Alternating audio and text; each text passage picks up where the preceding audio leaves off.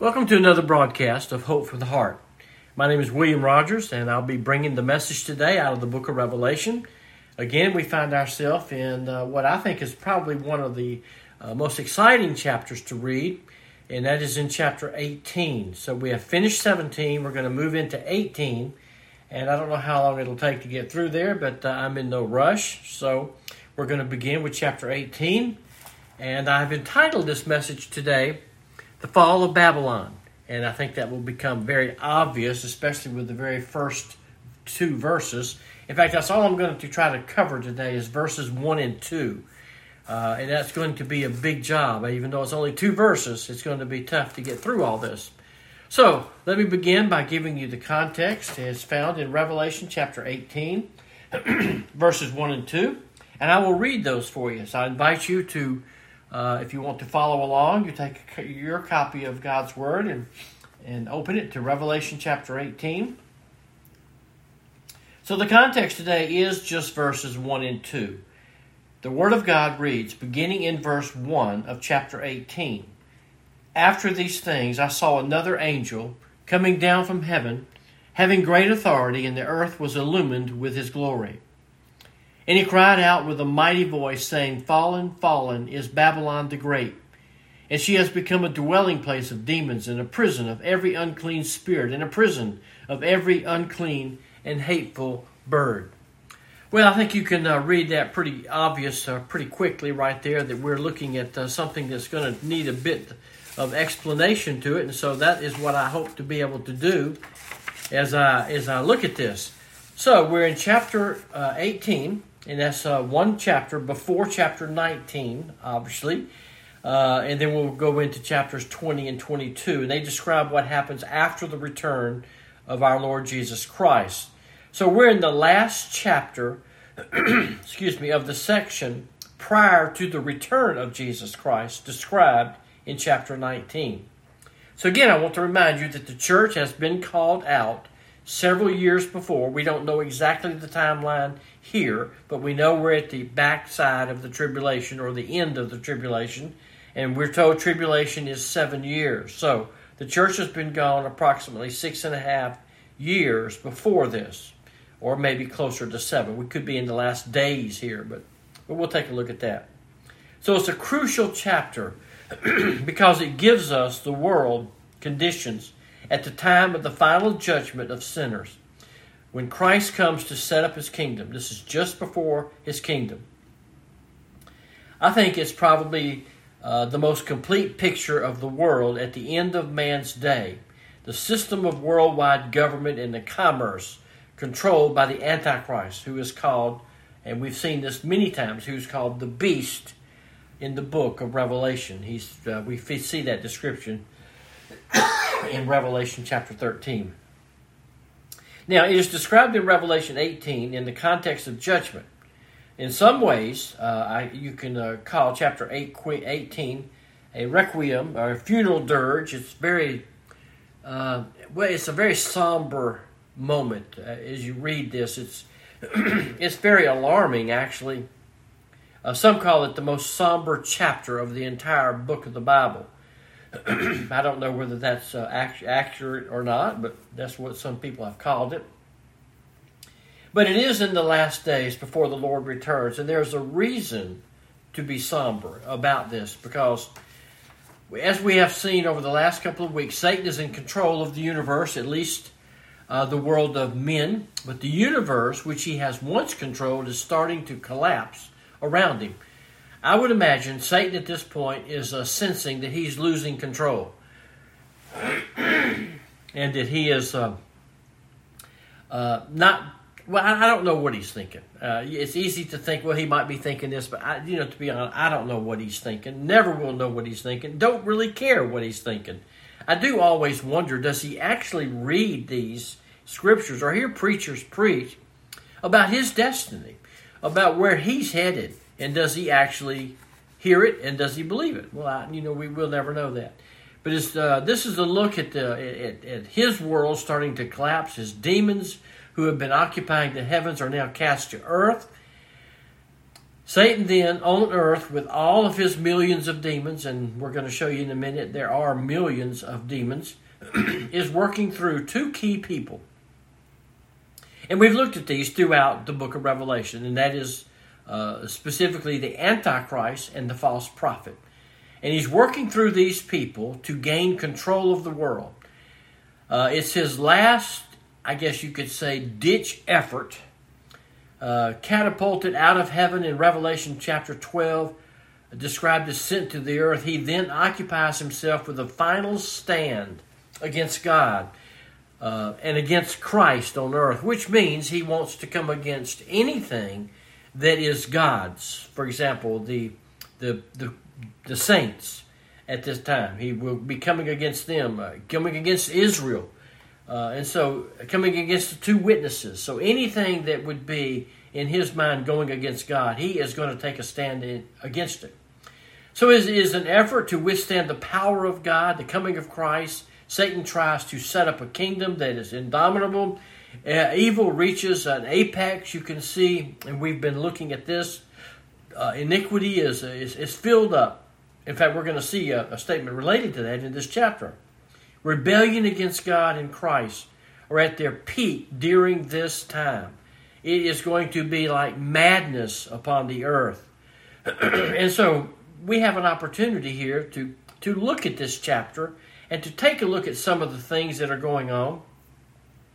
And it is, it is it's interesting, but it is. It's a very difficult chapter to read because you're reading about things that are real, that are going to really happen, and they're on earth uh, actions like they blaspheme the God of heaven. Well, that's speaking of all unbelievers really unified together in wanting to do that. A man blaspheming God. It's like, wow, man, y'all, y'all just better watch out. So the world at this point is so evil that even with all the warnings and the preachings by the of the gospel, by remember the 144,000 are still going strong. They have not been uh, hurt. They have not. Their number has not gone down, but they're still around. We don't talk about them, but boy, they're still doing what God wants them to do on the earth. The converted Jews, others who have named the name of Christ, the two witnesses, are probably been killed and raised from the dead at this point, but angels in the sky that are proclaiming the gospel we saw in chapter 14. And with all that preaching uh, and all of the witness and the testimony of all those believers across the world. The world is a very evil, disturbing place to be living at this time.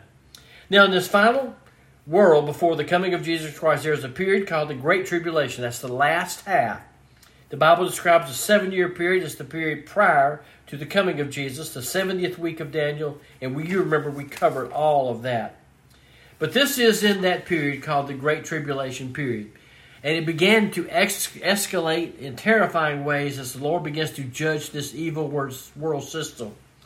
And so, really, at this time, the world system that exists during the Great Tribulation in the last three and a half years is the system uh, which is actually described here in chapter 18, which makes it more interesting to see because we know what we're looking at.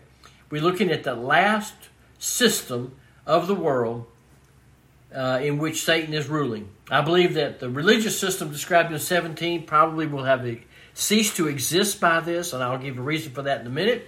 But for the most part, by the second half of the tribulation, because of midpoint, uh, when the Antichrist will no longer tolerate the coexisting uh, religious system. In fact, that's where the abomination of desolation takes place, and I think that's where he begins to work through his false prophet to declare that the world do away with all of the religious relics or, or symbols or, or worships uh, of anything, any other God, and they demand that they be uh, focused on the, the beast, the Antichrist. So, now remember in chapter 17, we were given a picture of the religious system of the end time called Mystery Babylon. Here in 18, we're getting a picture of the political side of this. And I'm just kind of reviewing a little bit just to kind of jump into this uh, actually, this is what I call jumping into it, even though it is a bit of a review, but I think we need that. These two systems share much in common. That is, the, the religious and the, and the political share much in common. Uh, they even have the same name, Babylon. They share the same satanic power. They're alike in, uh, in, in, they both are under the rule of the Antichrist. They are both ruling like, as one writer puts it, like queens and filled with blasphemy. They both hate the saints and shed their blood. They both are associated with the kings of the earth in what is called fornication they both come under the definitive judgment of God and are destroyed. All of this is by uh, James Montgomery Boice and uh, John MacArthur. Both of them were working, or I put both of those quotes together. Uh, again, both of these systems come under the, the definitive judgment of God and are, and are going to be destroyed. But with that, the similarities end and they are marked, I think, differences between 17 and 18. I know some people say really it's the same chapter I mean, it's the same description of the same things in, in both chapters, but it's not.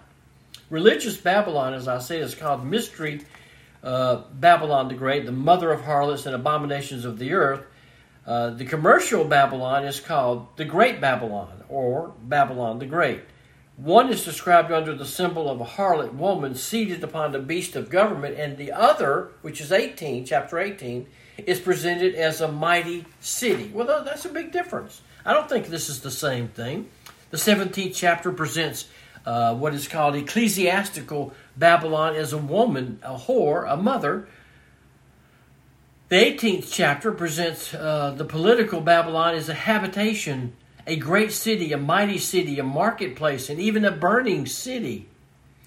The woman of 17 is described as guilty of religious abominations. The city of 18 is abominable because of its system of commerce. The manner of their destruction, I think, is also a big difference. We saw last week in 17 that the woman is destroyed by the political power headed up by the Antichrist and the, and the beast. I mean, the beast and the false prophet. But the city of 18 is destroyed actually by an act of God.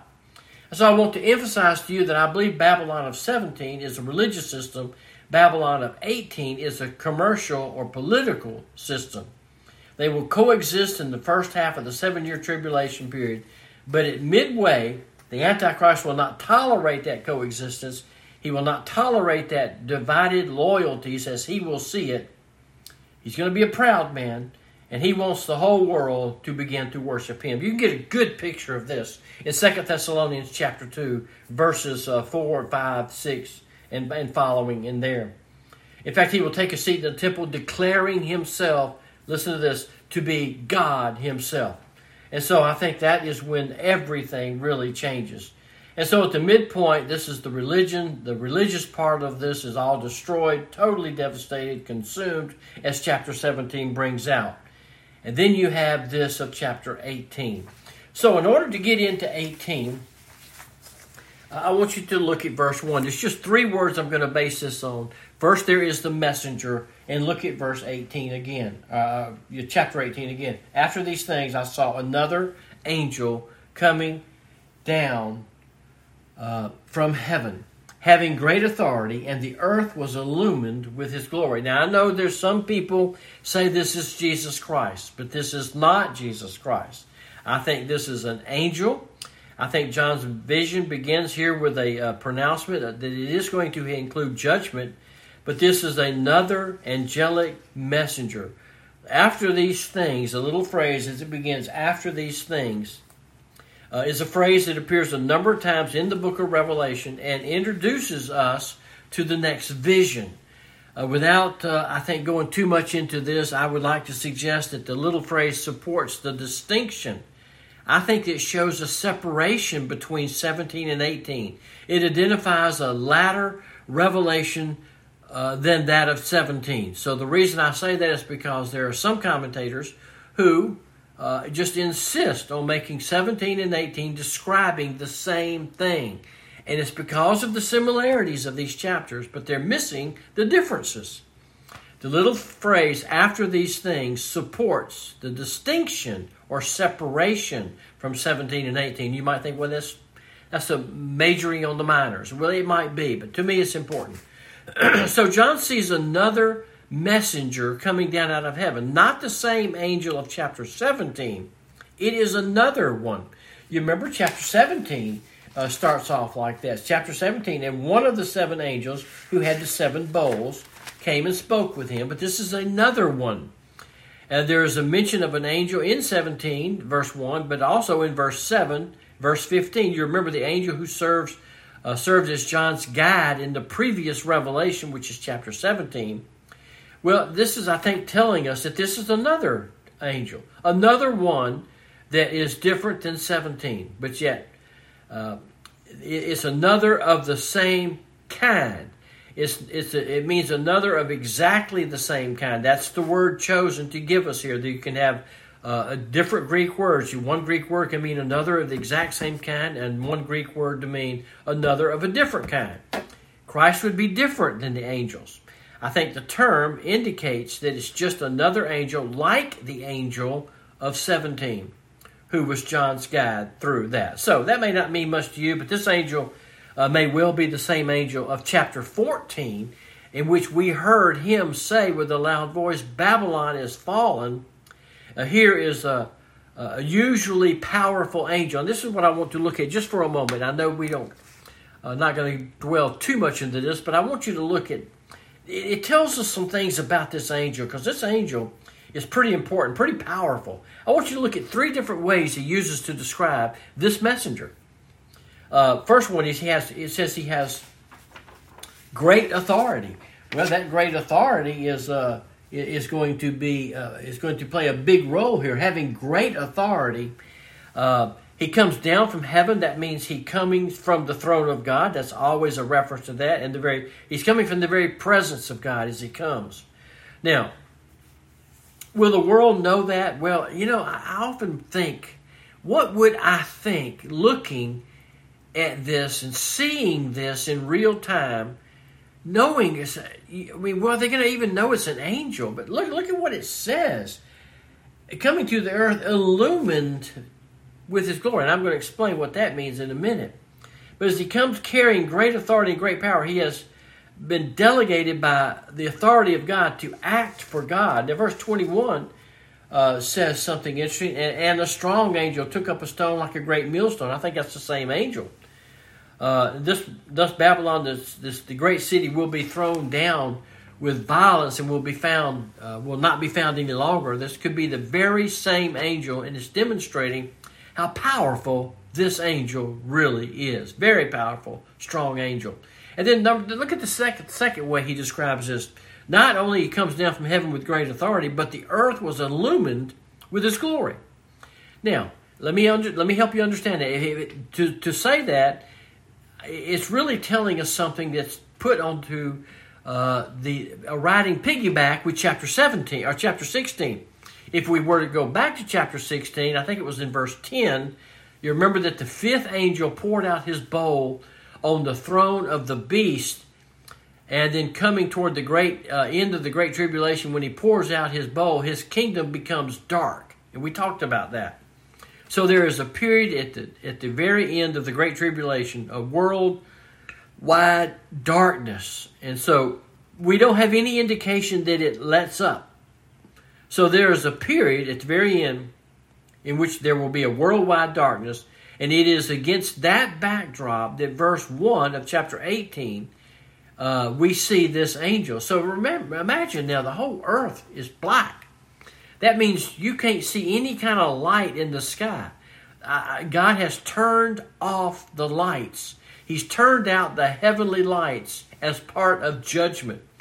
And by the way, through chapter 18, uh, I know it describes a system that existed through the seven years, the most particular uh, that existed during the second half. The vision that John has here is of the very end when judgment is falling.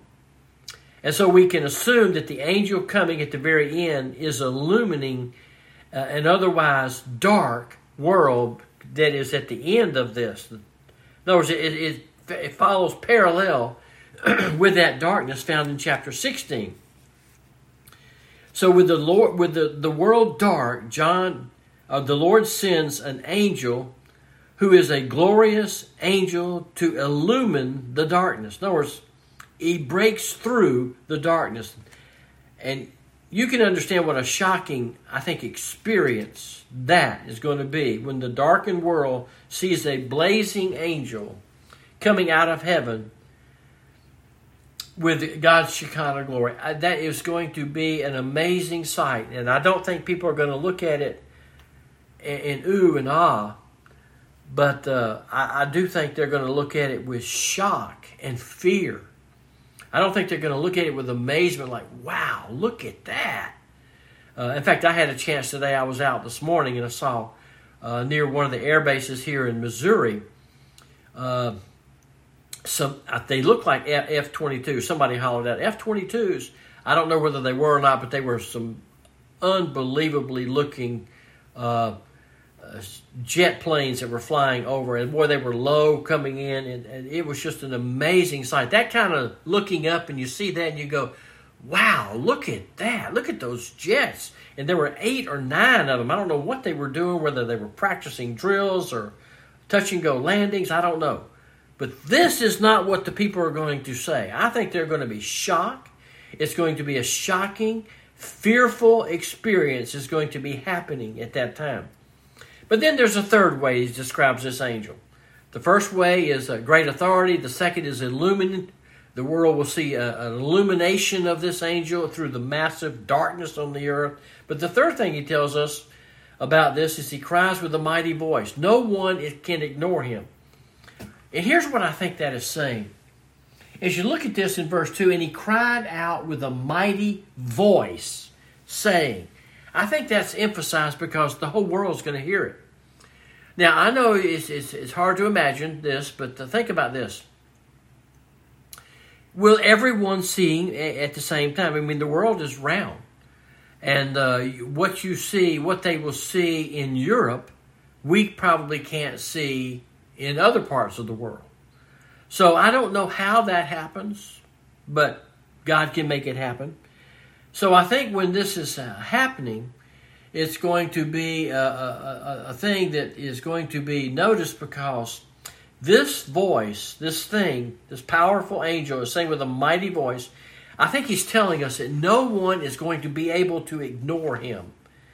He's coming from heaven with great authority. He is the executor of judgment. He comes to earth and illumines the whole earth with the shining manifestation of the divine presence of actually God Himself, with that kind of a glory reflected off of Him. He cries out with such a mighty voice that no one can ignore Him. Everyone is going to hear Him. Just like I really believe, I don't know how it's going to happen, but I think everyone will see Him. That's why it's shocking. I think busting through the dark is going to be one thing. I think the, the momentary uh, moment where the light of the angel begins to illumine through the darkness what might seem like a relief, but I think it's going to quickly turn into terror and fear as the words of this angel become hearable, as they begin to hear this. Which brings me to number two, the message. The one is the messenger, number two is the message. And look at what he says, the statement here. It is a, a commanding, it's a pronouncement of judgment. He says, Fallen, fallen is Babylon the Great. Well, these echo, these passages go back. They're identical words to chapter 14, verse 8, and both of those passages go back to Isaiah 21 9. So the statement here, fallen, fallen, is Babylon the Great is a statement of established ruin. In the form of, of the Greek language, it views the results of judgment as if they've already happened. And that's what we're seeing here. It is in the process as we're reading it, but as they are reading it, it's, uh, it's looking probably a few days ahead. In fact, we can read that we've been reading this for years. I mean, uh, looking at this, and so, but it speaks of it as it's happening, has already happened. There was a historical Babylon, by the way, fell in 539 BC. That event, of course, God showed to his prophets, but this is a far greater fall of a far greater Babylon. The fall that is the annihilation and desolation that Isaiah and Jeremiah promised, that we looked at uh, many times. And I really do believe that this final fall of Babylon occurs with the seventh bowl judgment. If you go back to chapter 16 and 17, the seventh angel pours out his bowl. A loud voice comes out of the temple of the throne saying, It is done. And then you have flashes of, lightning, sounds, and peals of thunder, a great earthquake, uh, such as they've never seen since man came to be upon the earth. So great an earthquake was it that the mighty, the great city was split into three parts, and the cities of the nations fell. And here is this. And Babylon the Great was remembered before God to give her the cup of the wine of his fierce wrath. And every island was fled away, and the mountains were not found. And huge hailstones, about a hundred pounds each, came down from heaven upon men, and men blasphemed God because of the plague of the hail, because its plague was extremely severe. Here, I believe you have that parallel. Here is what we see here is this pronouncement of judgment in verse 2 of Revelation 18, is actually what is going on at the end of uh, uh, 17 and also in, in, in, the seventh bowl judgment of chapter 16. So that is, uh, that is the message that the world will hear. He cries out with a mighty voice, saying, Fallen, fallen is Babylon the Great. Now, whether this next is all part of that message, some say it is, some say it is not. Some say it's an explanation by the narrator, the narrator here, who's John, uh, but it's, it's really hard to tell. But listen to what it is. In fact, number three on the outline, we have number one, the messenger. Number two, the message, fallen, fallen, fallen, Babylon the Great. Then number three, I'm calling it the mess. Uh, as far as alliteration goes, it fits and it is a mess. But look at why it's a mess. Look back to verse 2. Fallen, fallen, fallen Babylon the Great. And then here is a characterization of the city and that kingdom. She has become a dwelling place of demons and prison for every unclean spirit, and a prison of every unclean and hateful foul bird. She has become already. The reason for the judgment is a dwelling place of demons. Now, we, we've seen this uh, demon buildup for uh, several different chapters in the book of Revelation. Chapter 9, you'll remember, demons were released out of the pit. The first part of the chapter 9, then 200 million demons were released who have been bound to Euphrates River. Demons are running amok everywhere. Then you have the demons of chapter 12. Uh, then you have uh, filthy spirits of chapter 16 that are demons like frogs, spirits of demons uh, going out to deceive the whole world collect them into the battle of Armageddon. And so we know it's going to be a place of demons. We know uh, Armageddon is going to be uh, the result of deceptive work of demons. But here's the thing the headquarters for the whole demon operation is none other than the city of Babylon. Yes, the Babylon that is being built and added to daily here. If you research uh, Babylon, uh, and you'll see what's going on there. There is a lot that's been in the news lately about making uh, uh, world trade, uh, so many things happening as far as the economic, as far as the financial, as far as where Babylon is right now. it, it is absolutely mind-boggling to see that ha- uh, that happening. And I think the headquarters of the whole demon operation is none other than the city of Babylon. This one that is talked about in Revelation chapter 18. So Babylon is going to set its destruction uh, because it's the headquarters for demon all over the world, and, uh, they they have a scope of reaching into all of the world. So, this angel has become, or is talking about, has she has become, this Babylon has become uh, a dwelling place of demons and prison of every unclean spirit. That's another reference to being a dwelling place of demons. In other words, it's a prison. It's a place where they're kept. Uh, it's, it's almost like a phraseology used to cage demons. It's where they dwell, it's where they live. It's unclean spirits and demons live there, and that's that where they have their residence. John adds a prison, same term of every unclean. And, and, and this is an interesting phrase hateful bird. Unclean and hateful bird. The word for bird, by the way, is from which we get uh, the word from the study of birds. It's an old word. It's used only here in the New Testament. And in chapter 19, verses 17 and 21, we're going to see it again. And it depicts evil spirits like hovering birds of prey, like the scavenger birds hovering over the city, waiting to devour their prey. That's the picture that we have here. And so that becomes interesting. The picture then is hovering uh, demons waiting to consume people, like literal Babylon, which is in the which in the past became desolate and occupied by scavenger birds and unclean animals that ran over that destroyed city. This is a picture of this final Babylon, uh, having instead of overrun with with with birds, it's, it's demons and evil spirits. Uh, it's really quite the picture here and the influence. Uh, again, uh, if next week we'll look at this. Is verse three. The influence is is all over the world, and we're going to see just how influential they have become. And so this is a, is a look at this this this uh, fall of Babylon, and you can see you have no trouble realizing and, and, believing that God will pronounce judgment on this because of everything we just read in verse 2. But there's more that there is going to give us about this city. And so, uh, you know, I, I, wish I could go further, but I'm going to have to stop here. Next time we'll pick it up beginning in verse 3. And uh, we will take a look at, actually, next time we're going to go through verse 8 uh, so uh, pl- please stick with me. This is an exciting study. It's one that's, remember, this hasn't come upon the earth yet. This is coming. But before it comes, the rapture must come first. So, again, I thank you for joining me today as we continue our verse by verse study of the book of Revelation. And uh, have a great day.